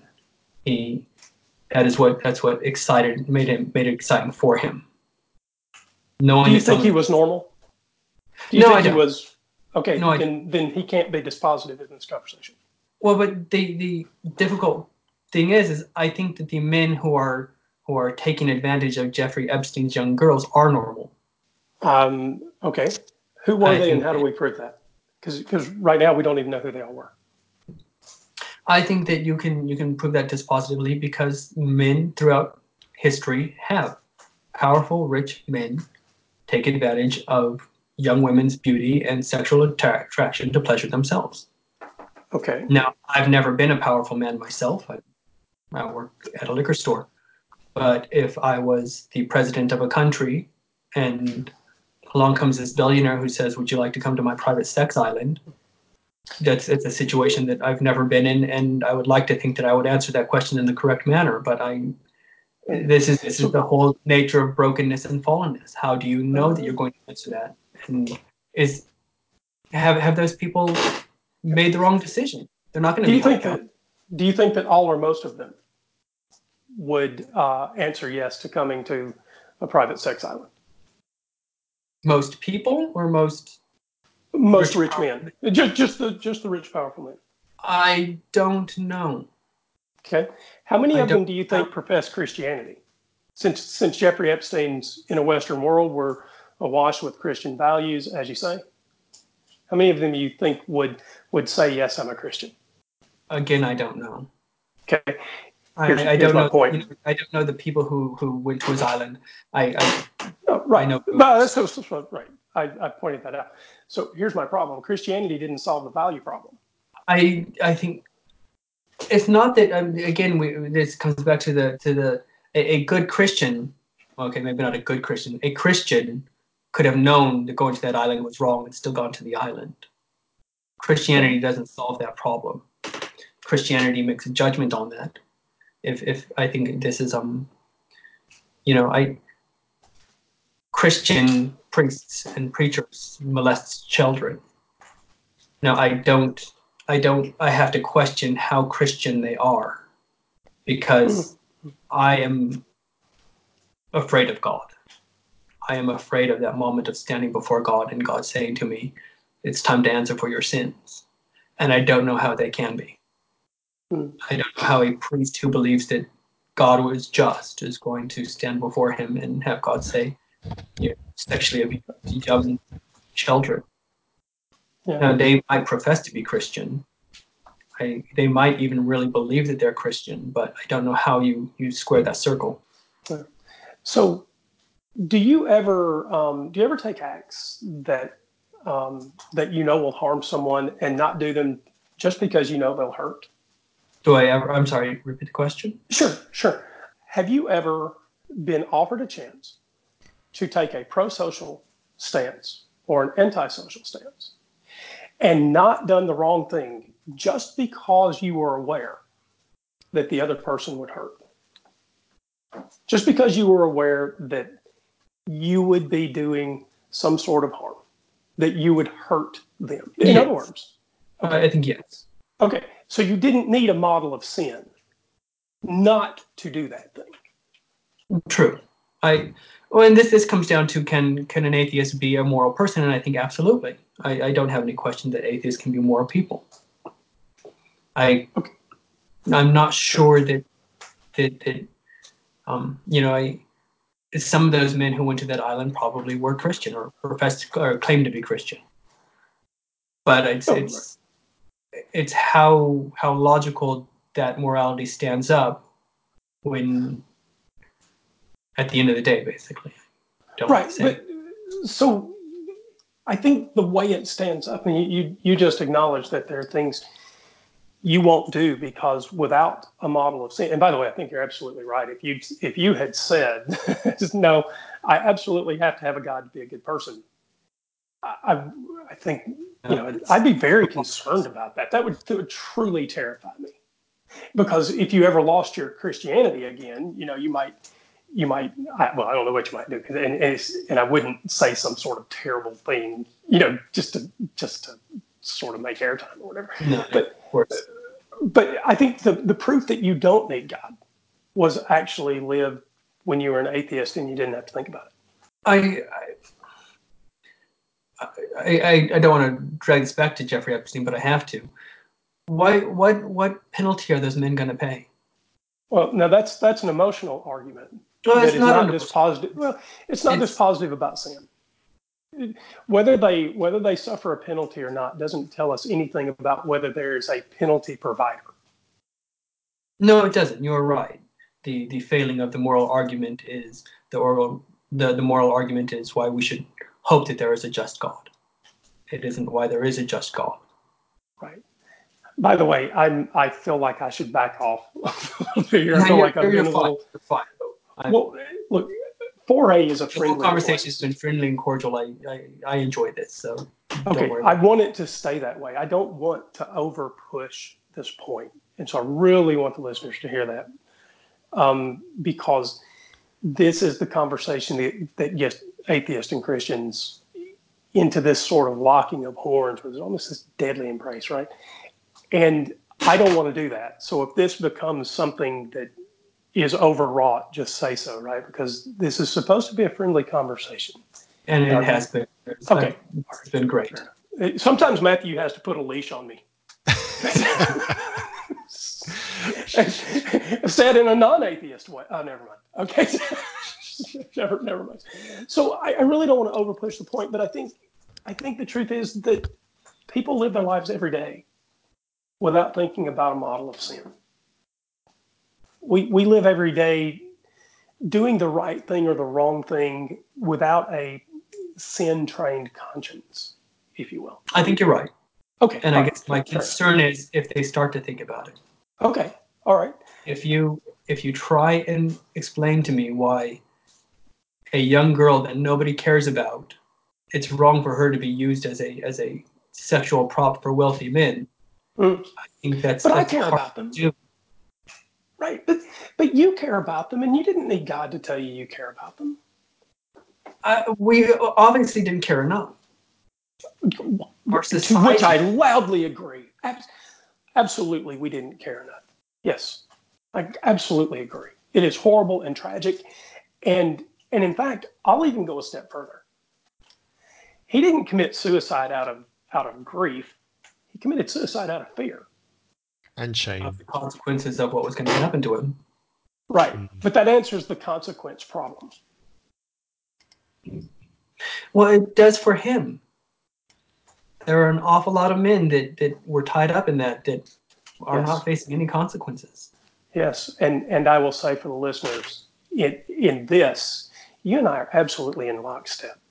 One of the benefits that those powerful people get from his death is that the evidence chain for some of those people died with him, Absolutely. and they and they will probably never see the inside of a courtroom. There there are people in the United States and potentially all over the world right now who are absolutely praising his Jeffrey Epstein's name for offing himself because, because it, they won't be implicated. I agree. And it's go ahead. shameful. Yeah, it's um, I I struggle with the um with the suggestion that uh, as an atheist or as someone who is atheist, my my morality is uh, is borrowed from from Christianity. Now I accept that uh, I was indoctrinated into Christianity as a very young child, and I lived the vast majority of my uh, adult years as well as my growing up years as a Christian, and so they have informed the, the person who I am. I, I accept all of that, but I, I do struggle when I'm told that because I, I do I, I see it quite a lot, and people have written books on the on the subject that uh, the the only way I can act moral is because uh, of a Christian heritage, or however the phrase uh, needs to be said. I, I have difficulty with that, and I struggle with that because in the specific example that we've spent quite a few minutes discussing, my my reaction to it is is quite simple. You know, there there are people who, against their will, were forced into a situation that was detrimental to them. Yes, there are people who took great pleasure and benefited from from that uh, relationship, for lack of a, a better description. But that that doesn't make it right because there were people who were were suffering as a result. And I look at that situation, I'm quite uh, horrified and uh, disgusted.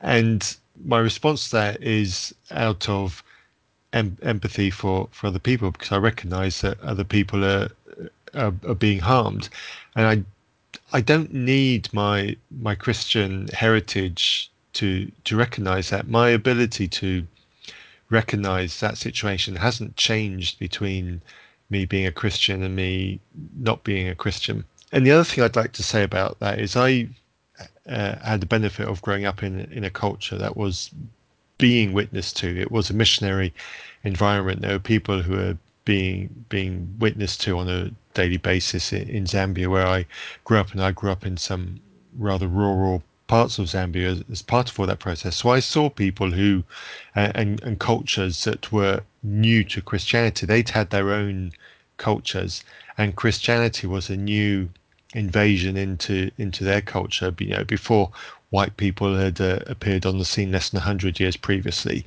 Yeah, th- there was no Christianity to, to the culture. I had been to parts of Zambia where seeing a, a white person was an extraordinarily rare uh, experience. And so I would go on that go there as, as part of a group and you know people would crowd around us. They'd want to look at us and touch us etc because it was a genuinely novel experience because white people were seen so so rarely. In fact for for some people we may have been the first white people that they'd ever seen.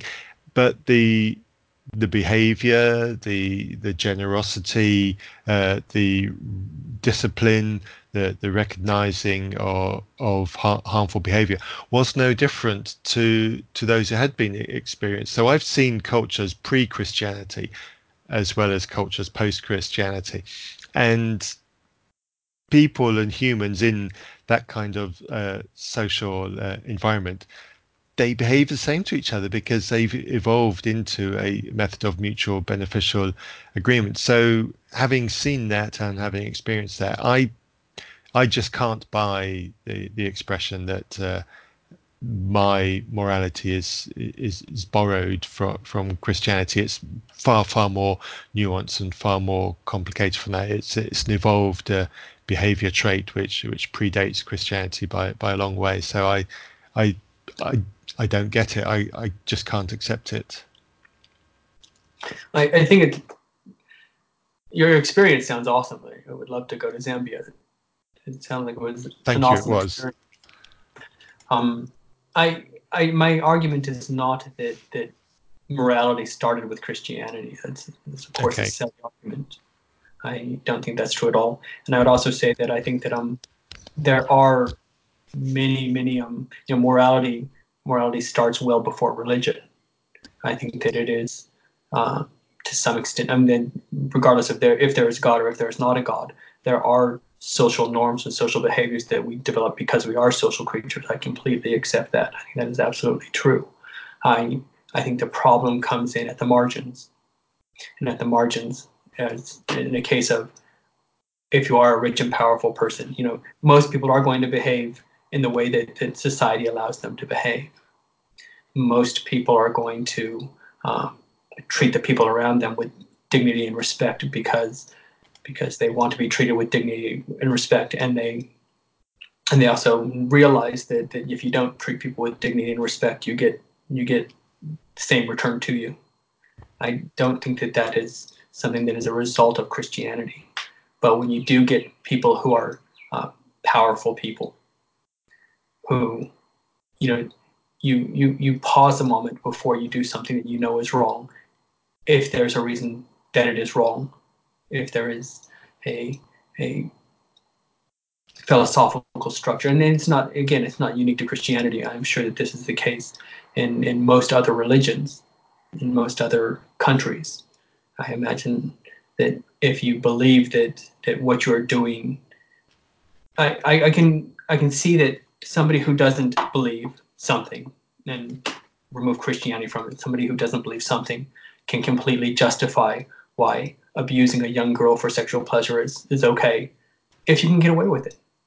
If you if you aren't But going if- to get there are no consequences to to doing it. But Christianity doesn't really solve that problem, though, right? Because well it Um, doesn't solve the problem that it's going to happen well, i don't think that, that a christian society does away with that. It doesn't fix the problem Well, here's what I mean, though.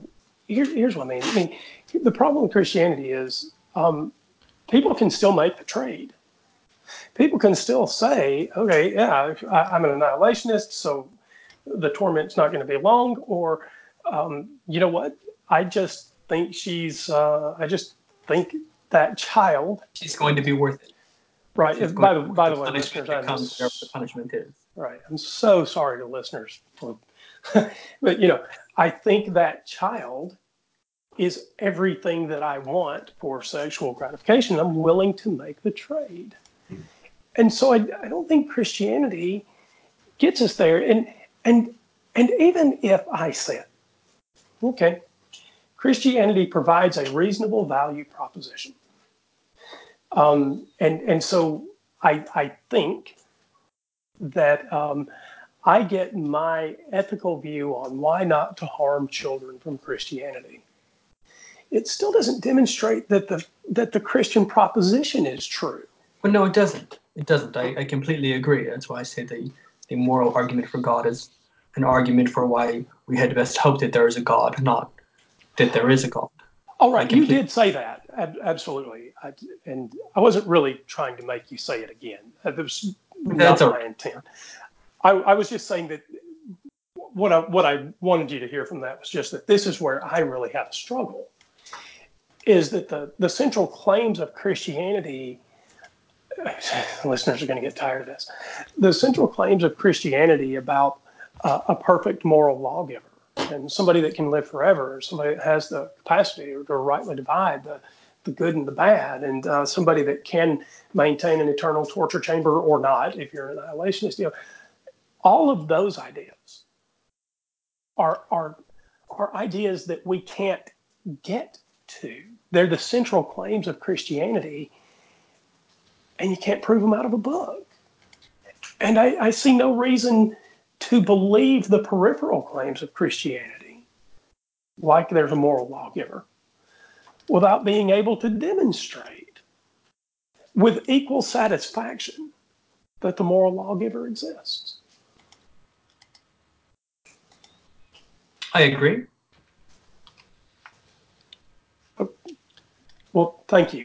I, look, this is really this is really where I hit the door on Christianity when I realized that for me, I'm not, and I'm not making this claim for anybody else, and I'm not even claiming that I'm 100% right. This is where uh, this is where I had to find my way to the exit because I don't know what it means to live forever, or even if that's possible. Even in a, even in a, in a dualistic sense, I, I don't know that somebody can be perfectly knowledgeable. It does not seem to me, as a as someone who is familiar with with uh, information theory and computer science that sort of thing, it doesn't seem to me that that an all knowing entity is even is a is a reasonable proposition. So you know, so when we talk about this idea of getting value out of Christianity, maybe, but I don't know how to further attribute that to a God. I think it's two separate questions. Okay, uh, uh, look, now I'm interested in that. okay, it's, it's can I? Um, yeah, before we jump on that, can I just uh, jump on? We're we're touching two hours. We're in three different time zones, and that's true. I I've got the short straw, and I'm well after bedtime. Um, and but, but th- this is fascinating. So can we um think think towards uh, wrapping up and, uh, and um, yeah. is there any part of your story sam that we haven't touched on that that you would like uh, uh, us to to talk around or you would like to get across to our listeners no nothing comes to mind i'll think of something 10 minutes after we hang up but that is always the case. It happens to all the best people. You are invited back for anything that you want to say. Uh, no, it would fact, be a I'm, pleasure. It's well, I meant to say this earlier actually because we've gone pretty far down some rabbit holes uh, in the last have. couple this of is, hours. This is, this is not the, this the uh, this is not the conversation I mapped out in the emails, but it's been fabulous to be a part of. so, so here is here is the the invite that is always open to you. Um, don't let ten minutes after the mic be the thing that that stops you from saying, "Hey, I don't think we're really done with that conversation," because that's not how we do things. You are welcome back anytime, and we can continue the conversation because the the thing that we fight against the most on 4A um, is you know leaving a conversation where the other person just has to to live with how it was recorded and not get to follow up you know, not get to not get to say the thing that was really important uh, later on because it happens to me too. And, you know, it, it happened, uh, well, it happened over on Unbelievable, quite frankly. There were some things I wish I'd said. Um, sadly, uh, because I'm, I'm not a perfect fit for unbelievable. I'll never get to rehab those things. It lives forever in the podcast archive. Exactly the way it is. I, I hear but 4a is yeah 4a is not that way. So you're welcome back anytime. Anytime well, thank you want. Thank you. I will happily come back anytime. This has been a pleasure. Um matthew i um, I know that we're winding to a close, maybe maybe sort of abruptly. Um, I have childcare obligations 20 minutes ago. uh, um, but Sam, I, I want to give you the last word, and, and so in this in the case of this show, um, I really am not going to offer a close. Um, I want to give you the chance to to say you know, whatever whatever you want to say about value and Christianity and um, uh, you know how Christianity addresses marginal cases. Um, you know, and I'm going to be quiet and let you and Matthew finish this up. Okay. All right. Um. Yes. okay. Um. Yeah. You go ahead um, and uh, give some some closing thoughts and anything you want to to say more about about your journey and um, I I guess uh, a question I'd like to you to try and answer if you if you feel you can is what what one thing it doesn't have to be limited to one thing but what would you like atheists in the position of Andrew and myself or uh, I, I don't know all the categories of atheists that our listeners might be um, what would you like us to consider to take Christianity more seriously? I think that the Christian worldview, and this is this is a I, I understand that there are many Christian worldviews, so it's it's the overarching story of Christianity makes sense of the world in a way that I haven't seen any other faiths do. And I have studied other faiths. I have uh, looked into several faiths when I was a Unitarian Universalist, and um, I certainly considered atheism, and I don't think any of them quite makes sense of the world in the way that Christianity does. And that's even though there was no epiphany moment, that is largely what brought me back to the faith. Thank you, Sam. You have genuinely been a a gracious, uh, thoughtful, articulate uh, guest. I'm so glad that I I uh, offered that invitation to you, and I'm so glad that you accepted. I'm so, glad I did so readily. Um, yeah, and, and sorry I've had to force this to a heart. I, I don't like doing episodes more than two hours anyway. I I don't like to listen to podcast episodes that are more than two hours, so I try not to put ones out that are over two hours. But it has happened a couple of times. Um, maybe we'll get this back on again. Listeners, any questions, any follow ups to pick up any of the conversations that, that we've had. If you think Sam is got the wrong version of Christianity, let us know, and um, sure maybe, maybe we can maybe we can talk uh, talk about that uh, too. Thank you both of you. I'm going to go to bed now. You guys enjoy the rest of your days, and uh, we will see each other online shortly, no doubt. It's been a pleasure. Thank you for having me. Sam, thank you.